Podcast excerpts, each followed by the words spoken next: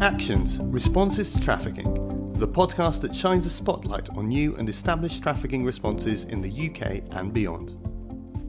Hello and welcome back to Actions, the Responses to Trafficking podcast. I'm Catherine Baldacchino, and this is a podcast where we speak to people who are working in different ways to respond to trafficking in order to help share their work with other people also working in the field. Today, I've spoken to Shan Lee, who is the managing director of the Shiva Foundation, a UK based organisation focusing on slavery in supply chains, specifically, although not exclusively, in the hotel industry. We talk about their Stop Slavery Blueprint, which is a fantastic tool to support the hotel industry think through all aspects of their business. We spoke at the end of October 2020. Thanks for downloading this episode, and please get in touch with any feedback or further questions via at Actions Podcast on Twitter. Hi, and welcome back to Actions. Today I'm speaking with Shan Lee, who is the Managing Director of the Shiva Foundation. Welcome, Shan. Very good to be speaking with you today. Thanks, Kat. It's great to be here. I'm really looking forward to hearing more about your work and what Shiva's been doing. Uh, but first, it would be great to get to know a bit more about you. Can you tell us a bit about yourself? Uh, yeah, so I am Canadian, uh, but I've been living in the UK for over 10 years now, I think it is. Um, but still hanging on to my accent, like there's no tomorrow. Um, so I originally came to study human rights. I uh, also studied law after that, but because of immigration issues, it just wasn't an option for me to carry on in that route. Um, and then moved to the British Red Cross um, where I was doing youth education, humanitarian education stuff. It, it was an obvious leap because it was uh, about international humanitarian law, and that was partly related to my master's dissertation. Obviously, then doing the graduate diploma in law, it just made sense. Um, but while I was doing that, one of the the essentially in a nutshell, the program, humanitarian education program, was about educating young people on issues like humanitarian law, but also uh, refugee rights and human trafficking. And I was really interested in the in, in refugee rights, but also um, human trafficking. And so found a job opportunity in Cambodia to work for a legal aid organization there, which supported survivors of trafficking. Um, so went and did that for a while, and then came back and joined Shiva Foundation, which is a corporate foundation with you know the the big vision of ending human trafficking and exploitation. Excellent, thank you. I think we might have crossed over um, at the same time at yeah, the Red Cross. I wonder. I wonder. Wait, when did Must you have. start? Were you always? I started. Did you yeah, do anything 2000... before the trafficking team though? No, so I was in Malta beforehand, and then I moved to the UK and started at the Red Cross in 2014. So I think we crossed over a little Maybe, bit yeah. before you left. Yes, that's right. Because right before I left, there was the it was like a budding human trafficking team. Yeah, yeah, exactly. Yeah, yeah. That's exciting. So some crossover. And yeah. Cambodia sounds really fascinating too. I, I, lived in Cambodia for six months, but many, many years ago, not on human trafficking, what I was focusing on. But yeah, it'd be great to know more about what you were doing there. Yeah, um, yeah, Cambodia is uh, like just a bunch of contradictions. It's hard to explain. Um, so I was working with a local NGO, so Cambodian led NGO, uh, which was usually part of a coalition providing various services to survivors. So everything from helping survivors escape situations to um, providing shelter, rehabilitation, and then legal aid. And so that's what our organization did. And we were part of our major program of work was a uh, USAID funded multi-stakeholder initiative called CTIP, which was counter trafficking in persons um, yeah, and so I was supporting with communications, with funding bids, with um, reporting to donors, um, quasi interviews, obviously mm-hmm. because we had unofficial translation. Um, yeah, and yeah, just highlighting the good work that they were doing and trying to help them scale up and get as much resource as possible. But it was one of those situations because there are so many organizations there trying to do such great work and mm. then so many organizations where maybe i was a little bit more skeptical skeptical about the good work they were trying to do. And yeah. in the end i'm like is any of this you know are we getting anywhere with it or are we just kind of spiraling? Um so you kind of end up feeling a bit hopeless at times which is really a sad place to be. But then but then also with the organization i was working with I, would be really inspired at times. So that's what i mean by this weird contradiction yeah i can totally see that absolutely and kind of feeling yeah at moments what is the point of all of this and actually are we helping or harming you know or then um and being part of that that process yeah um, and your role at the moment is managing director. Can you tell us more about what managing director involves? What, what's what's sort of your day like? Oh my gosh, everything, everything you can think of. Um, so I initially started as the senior program manager, and it's okay. So this is a bit of a long-winded answer, but off the back of the Cambodia work, um, I felt a little bit um, disillusioned with the NGO space, and I was really attracted to this role, the senior program manager role with Shiva Foundation, because it wasn't trying to um, I guess, morph its projects into donor specifications and it wasn't spending all of its resource on trying to find funding because it was it was a corporate foundation. It was the funding was pretty much secured. Obviously time that's been changed a little bit um, with the upheaval that is covid. But um so I was really attracted to that.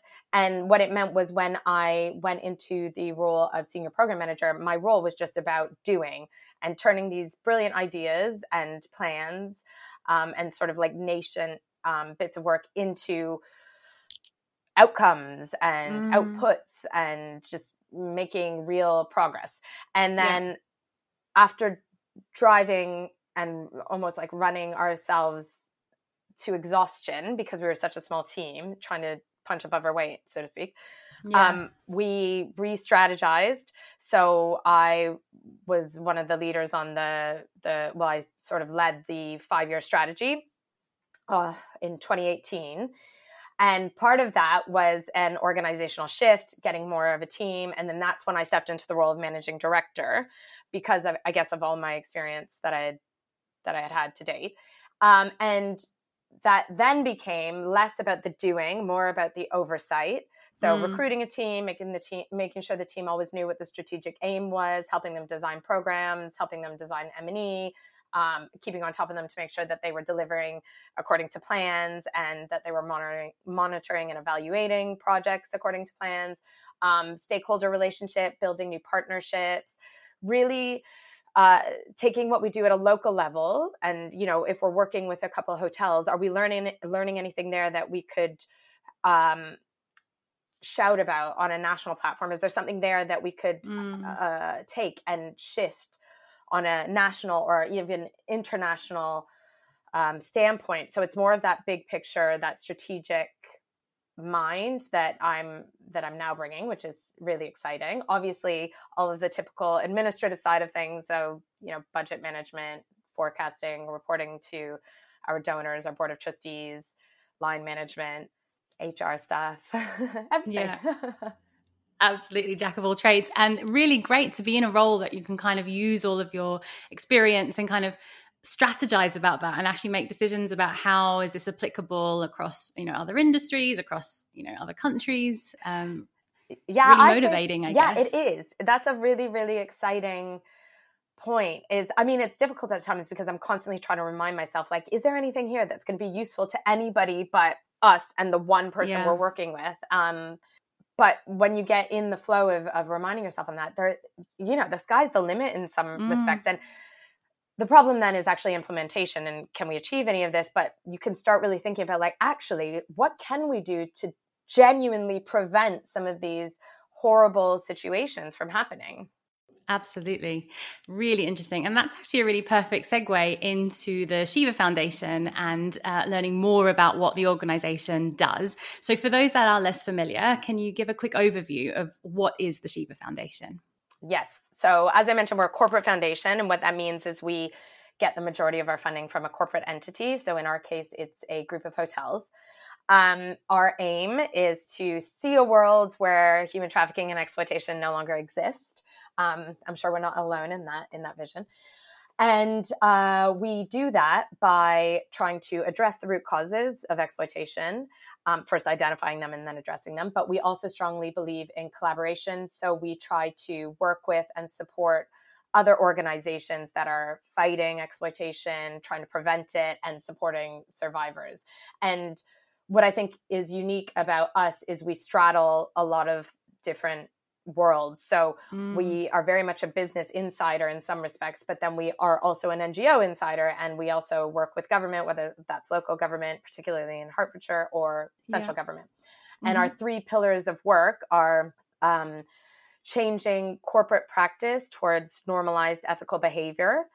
Uh, addressing root causes of exploitation and then cultivating a prevention mindset so that we are stopping exploitation before it even happens.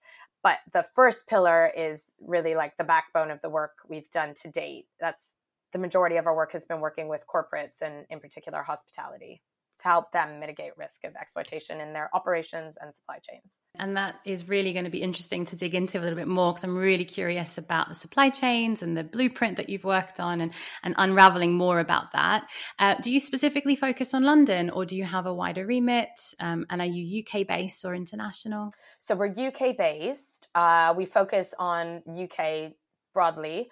However, because the hospitality sector by its nature is international. So a lot of brands we work with may not even be headquartered here. Um, right. So we have an element of an international reach, and also we've worked with other partners, say for example in Ireland or um, Switzerland, where we're trying to share best practice and and create more of like a industry approach to to this when i talk about hospitality a, a, whole international industry approach. The mekong club which is doing great work in southeast asia we often liaise with them so but very much uk based for us. Yeah but obviously the as you're saying like the industry is so connected internationally so it it makes sense that that part of the work is is stretching across as well. Um, and specifically wanted to focus on the stop slavery blueprint. Um, can you give an overview of what that is Yes. um, that's like probably the thing I know best in the world. Um, that was starting when the organization started in 2015. And uh, it's a toolkit. So, in a nutshell, it's a toolkit, a very operational toolkit for hotels specifically in the UK. So, we often refer to the UK Modern Slavery Act, for example, um, to address risk of exploitation um, in their operations and supply chains. It has templates, policies, practices, um, training resources, risk mapping, uh, uh, tips, tools, everything mm. that we thought you could think of to um, to effectively help hotel- hotels.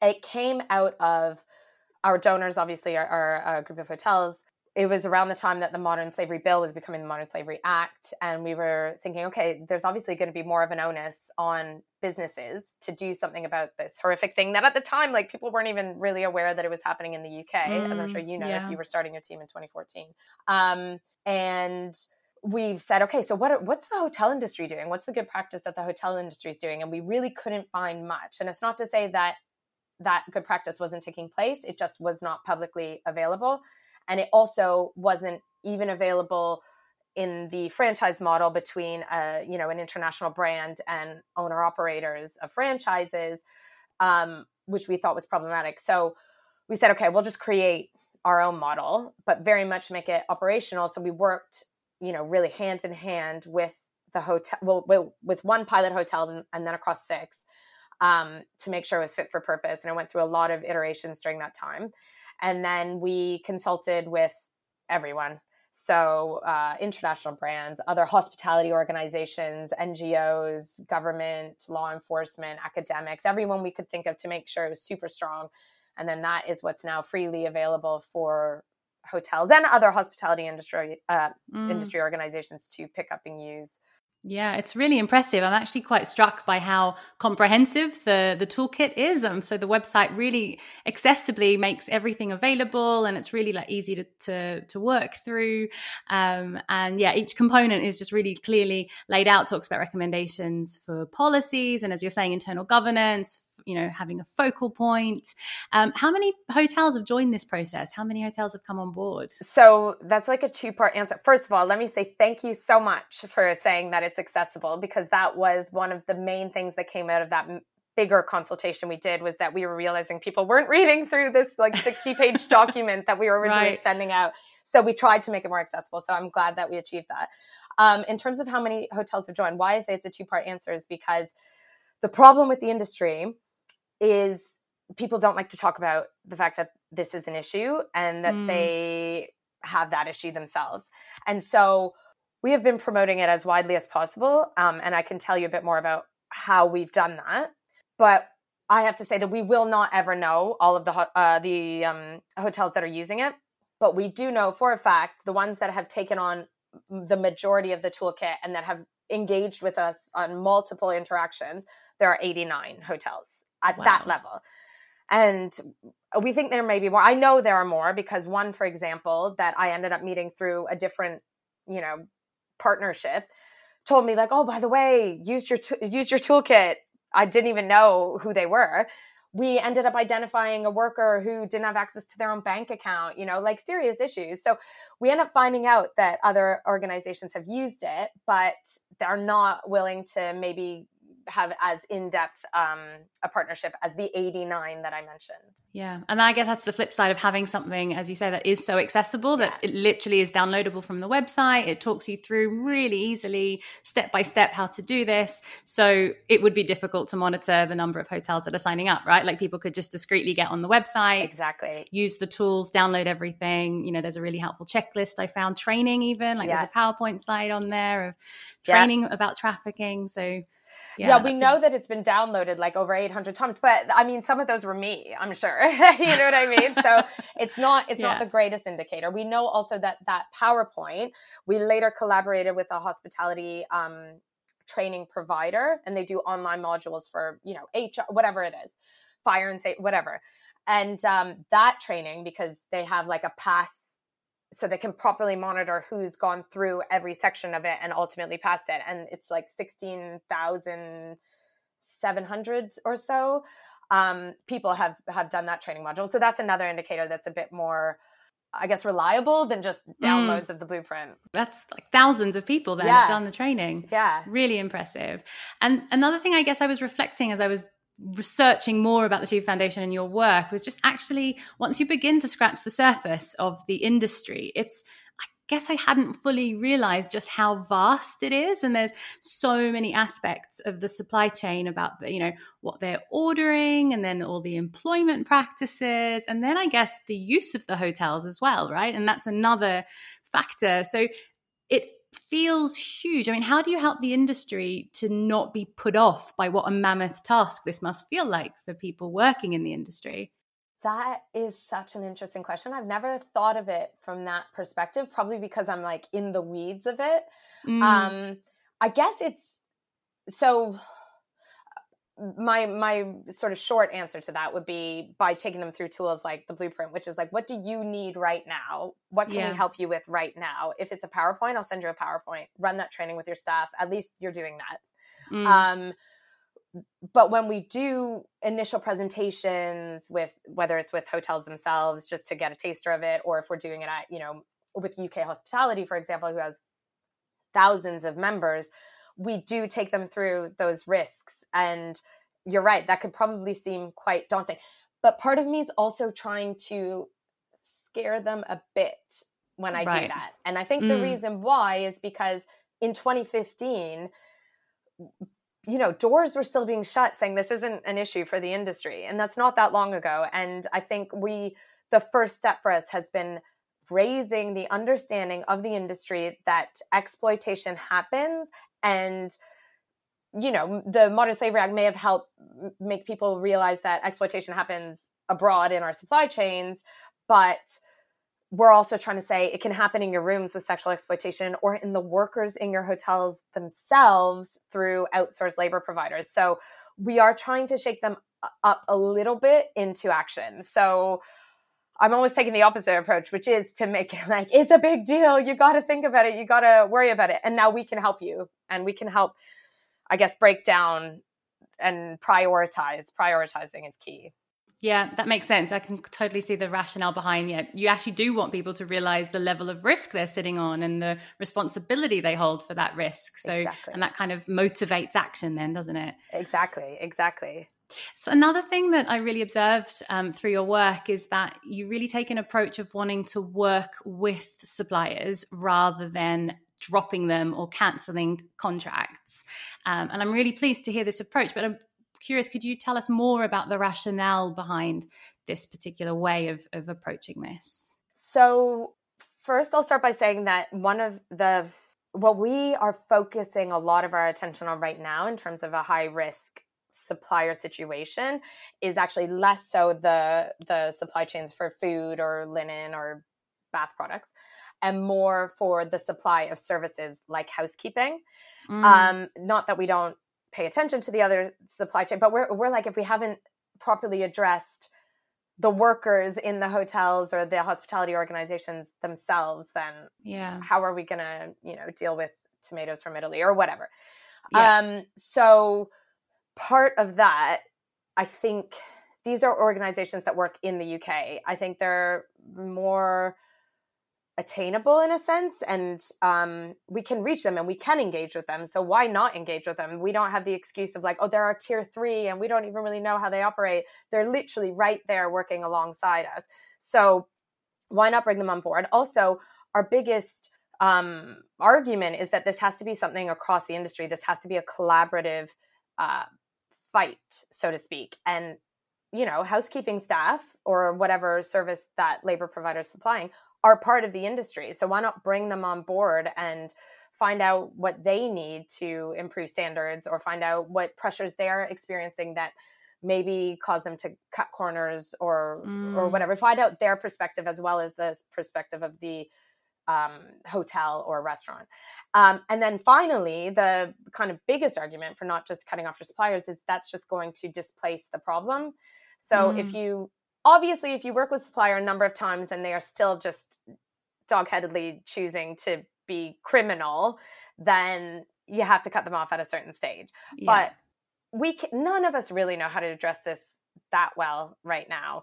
And so I think it would be unfair to assume that some supplier, particularly in a different country and with less power in that supply chain, that they would all of a sudden know how to do it right away. So why not work with them? Why not try to find out what what they need? Um, offer resource to help them with it because that's something that's often overlooked. But the reality mm. is this does take resource. So we're very much about collaboration and working with. And then, as I said, if there are people who just don't want to join the journey, then eventually, yeah, you do have to cut them off. Yeah, that makes complete sense. And I'm glad you mentioned the challenge of sort of the different tiers that, you know, going up to tier two, tier three.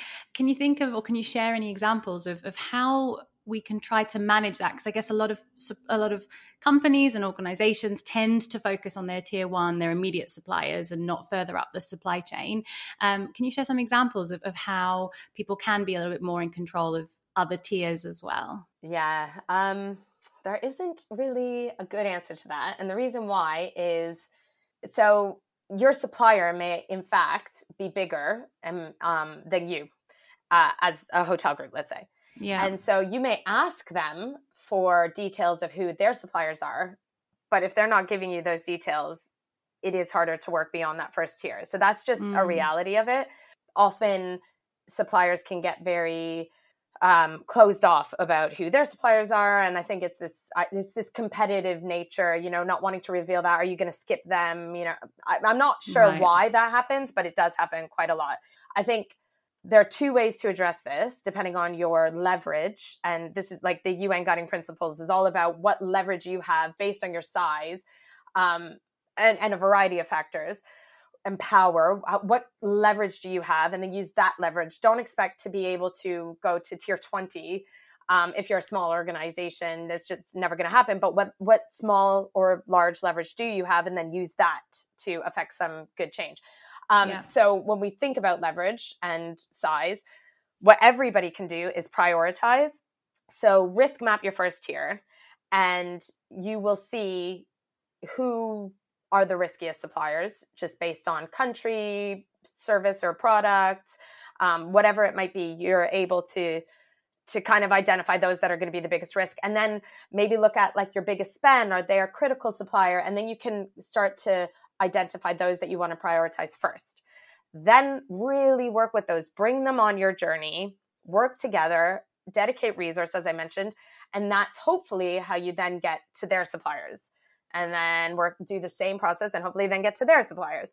So that's one way. The other way is working as an industry because one group of restaurants or hotels or one boutique hotel or whatever it might be is not going to have the same leverage right. as an industry. So if an industry comes at this and says you know um, this is the standard that we expect from our suppliers and we're com- we're talking about all of these brands all of these um, international brands all of these hotels we all expect this standard of our suppliers the suppliers are going to have to act. And part of that may be communicate with us about your your tier one suppliers and help us with that process as we go down the chain. It's all about leverage in a way and prioritizing. That is something that you do isn't it? You work through sort of industry bodies and, and collectives and sort of bringing um, bringing the industry together so that that leverage is is higher and more influential right?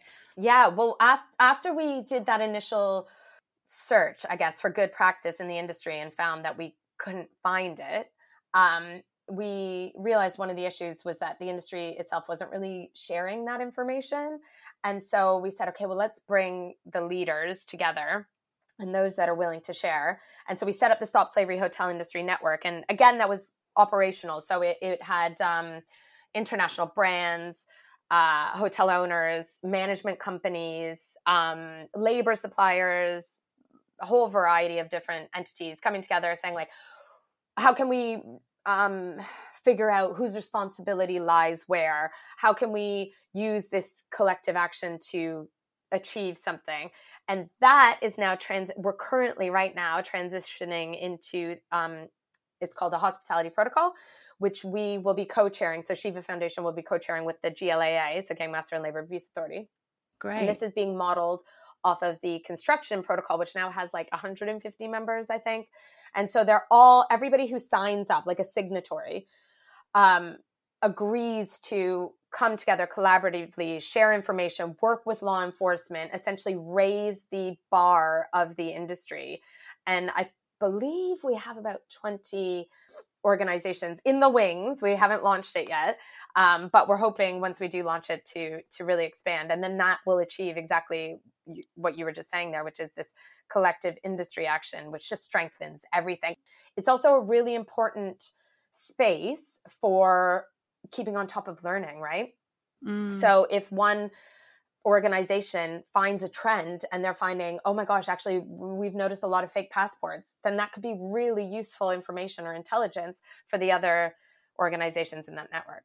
Yeah, so there's just so much benefit actually in in being able to come together and share that learning and share the trends that people are starting to monitor. And um, as you said, it's so difficult. It can be really difficult to dig into a particular supplier and go further down their supply chain. But if if one you know company does it with one supplier and another company does it with another supplier and then they're collectively sharing that information that's you know jointly beneficial exactly and there is this thing called audit fatigue mm. which is you know there are certain suppliers most suppliers are being audited left right and center by very similar organizations and it's like can we actually just work together on that and just yeah. share that information obviously mindful of the fact of competition and all that that stuff but if if we can try to reduce that audit fatigue make the audit process if we're going to continue with that a bit more meaningful um, and use our leverage as an industry to shift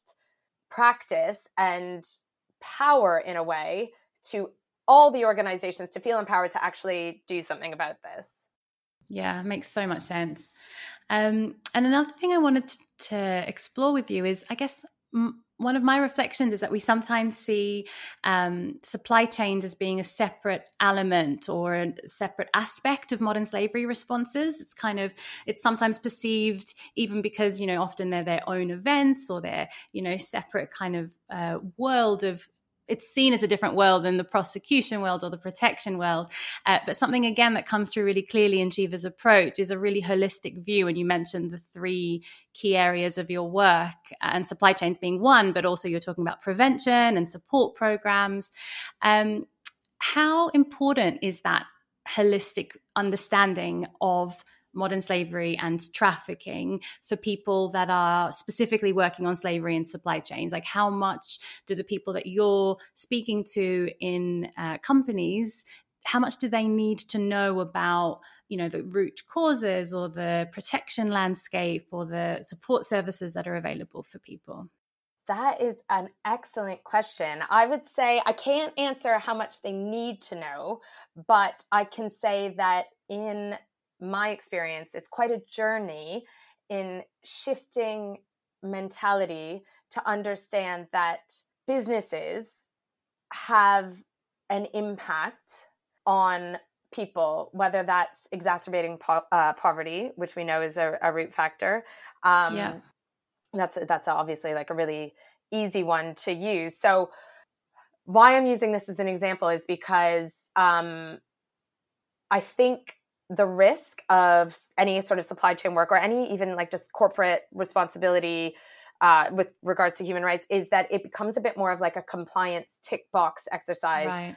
Specific, like if we're looking at the slavery act same sort of thing. We've we've heard of stories where the legal or compliance teams in businesses are going bah, don't even bother with that one because there's not nothing's really going to happen if you don't if you don't bother. And it, it's really seen as a compliance thing rather than actually our practice here has an impact on people here and right. so shifting that mentality into it's not about just setting up a protocol and walking away it's we have to think about the the exacerbating factors, which you are directly re- linked with, that cause somebody to be in a situation where they have to accept really poor working conditions. Yeah. So, what can you do on that? But then also, um, how, when you spot that, are you going to make sure that they are given appropriate and adequate support? Because that that opens a whole other world where you actually have to engage with NGOs and law enforcement and whoever it might be and realize that how do you truly take a victim centric approach and how do you you know what why might uh, a potential victim not want to speak with the police and all of these different nuances to a what causes exploitation and b what you do when you find it that is a massive shift in thinking. And so part of our responsibility is educating so that shift actually happens. And this is what we talk about when we say our pillar is about shifting corporate practice to more normalized ethical behavior. We want it to to all the aspects that I just mentioned there. We want it to be like health and safety. We want it to be like, oh, well, you don't want someone's leg to be chopped off or whatever because my setup can cause that. And then if someone's leg is chopped off, how am I going to appropriately deal with that? And it's the same thing with exploitation.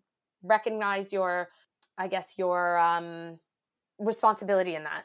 Yeah, absolutely. It makes so much sense. And I guess it is a, I mean, it is such a complicated and complex situation, right? And so it's never such an easy thing to say, well, you know, this is a, a poor labor practice, or, you know, th- there's factors that cause people, exactly like you said, to accept substandard work conditions or to have to be in situations where, you know, this is happening or exploitation occurs. And so by, I guess, understanding the complexity, understanding the more holistic view means that you don't just simply terminate the contract with the supplier because ultimately people who were in a vulnerable situation in the first place will end up actually in a worse situation because then they've got no income at all. Exactly. Um, so it's about sort of appreciating that it's quite nuanced and it's um, yeah, everything's sort of connected. And also on that, because exactly as you said, like if you don't work with the supplier, then that's just going to displace the and actually you're just taking even if it's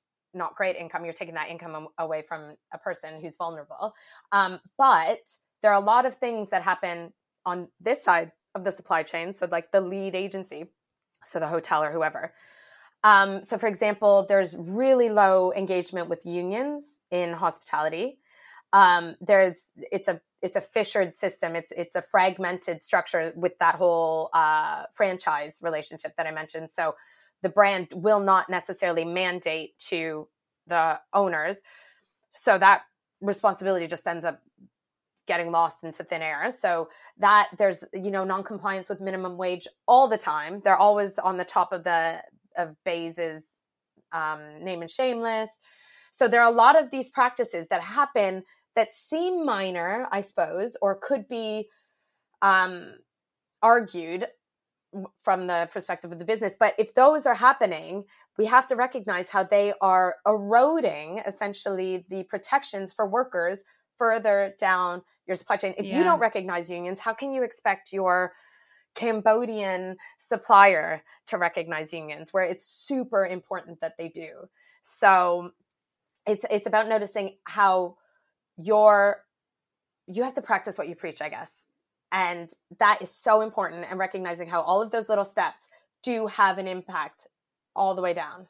Yeah, and it's about that normalizing, isn't it? So yes. we accept certain erosions here and, and, what we would consider maybe as minor erosions, but actually, what are we normalizing then further down the chain, exactly like you've described? Exactly. Um, yeah.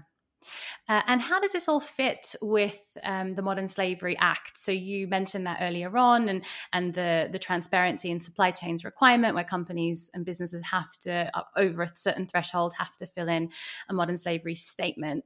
Um, how effective is that statement or the requirement to fulfill that statement in the industries that you support? Um, not very is, is my short answer. So uh, the Modern Slavery Act was great at the time when it was created. Obviously, it was quite cutting edge and yeah. it did start a lot of conversations and it helped us get into doors that were previously closed um, but five years on we've realized that well essentially if it's not going to be enforced then what's the point of it um, so with hotels we were very much um, in support of a report that came out about a year ago by Walk Free from the Minderoo Foundation, uh, Business and Human Rights Resource Center, WikiRate, and the Australian National University. So they created a report that was called Beyond Compliance in the Hotel Sector. And they looked at 71 hotels. So this was just about hotels in the UK who, or hotels who reached the threshold of the Modern Slavery Act. So the 36 million turnover a year, all of that. There were 71 hotels that produced statements there were maybe a handful, if not less, that were required to produce a statement that didn't. So that's a that's not very that's what like 75 hotels. That's not many if you think about the number of hotels there are out there. So yeah. even of those 71 that produced reports, um something like 25% actually did it in full compliance for the minimum requirements of the Modern Slavery Act. And the requirements wow. are just posted on your website, have it signed by a board of directors. Um, so it had nothing about the content at all. It was just literally like, did you post it in the in the right place and actually post it at all? So only 25% were compliant in that sense. Um, and then when you look into the content, 68% didn't even acknowledge their risk areas. So I don't know if that's a lack of knowledge or a lack of action. So there there was some damning um, findings in that report, I would say. And to me, that yeah. just shows that the the effectiveness of the act isn't there um, it's not having the effect that was intended. And I think that in large part it's due to enforcement. So if there's no penalty for not enforcing or for not following the act, then what's, you know, you're going to have legal teams that are like, it's not worth your time. Nothing's yeah. going to happen if you don't do it. And then if we talk about the idea was to have this filtered down approach. So, you know, if those that reach the threshold are actively engaging with their suppliers, then that will bring along the businesses that don't reach the 36 million threshold, right? But that's not happening. We are hearing from suppliers like, it's not my requirement to produce a statement, so I'm not going to. And with hotels, it's something like 80% of the industry does not reach that threshold. So that's that's massive. It's never going to have the intended impact if it doesn't come with teeth. Yeah. And I guess there are some reforms and some recommendations that are made to try to give it a bit more teeth and to try to make it a little bit more um, enforced and enforceable. Um, but I guess that also speaks to why Shiva Foundation is so necessary because you're kind of, you know, taking the responsibility even further to actually work with with hotels and then with their subsequent suppliers to actually try to do the things that, you know, are not currently captured under the act. That's exactly it. We're actually like separate to our hotel work. We are producing right now, and hopefully it should be launched soon, uh, an SME specific toolkit. So it's like a mini blueprint for SMEs, which obviously won't reach the threshold of the act. And we're doing that with um, Stop the Traffik. And our thinking with a lot of our approach is what are the barriers to action? Some might say knowledge. So, fine, we are trying to raise awareness. We're trying to speak with as many membership bodies, as many individual companies, whoever, to raise that awareness. Fine. So, let's drop that as a barrier. Two might be resource. So, fine, we will give you the resources for free. You literally just have to lift them and put your company's name on it. So, that can no longer be a barrier. So, the only barrier I'm left with is like unwillingness to actually address this and we're trying to advocate against that by saying it may help you actually. It may help you get contracts if you are seen to be a bit more ethical. You know we know the government is in terms of their own supply chain is taking taking this a bit more seriously which is good.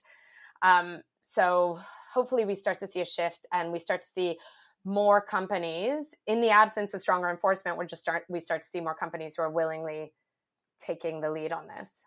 Yeah. And I can see what you mean though about that will and the motivation to get it done. And I guess supply um uh, consumers and customers have a role in that and actually maybe people asking to see their that's, statement that's or exactly you know and actually holding people to account but yeah exactly also like you say there needs to be more sort of policy oversight or government oversight on this as well yeah, exactly. Everybody, I guess, needs to be involved. It has to be normalized. That's it. We have to all be talking about it. We have to all know about it. Yeah.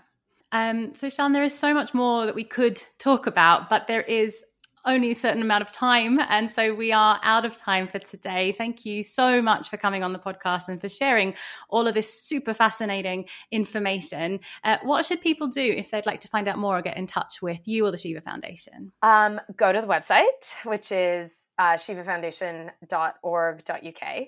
Uh, people can email me. So it's just Sian, S I A N, at shivafoundation.org.uk. Obviously, like Brilliant. Twitter, all of that stuff, if people want to get in contact that way. That's brilliant. And I'll include all of that information in the show notes as well, in case people uh, want to click on some links and get to the website. So thank you again, Sian. Thank you so, so much for being involved. Yeah, thank you, Kat. Great pleasure. Thank you also to the listeners or the viewers. And until next time, bye. Thanks again to Sian for this conversation. Thanks also to you for listening. All the links to information about the work featured in this episode are in the show notes. Find us on Twitter at Actions Podcast. You can watch the video recording of this discussion on our YouTube channel. The link is also in the show notes. To get in touch or to suggest a topic to be featured in an episode, either direct message us on Twitter or alternatively email actionspodcast at gmail.com. Subscribe wherever you download your podcasts and feel free to leave a review. You've been listening to Actions Responses to Trafficking podcast. Music used in this episode is Inspiration, written by Rafael Krux and sourced from freepd.com. Actions is produced and presented by Catherine Baldacchino.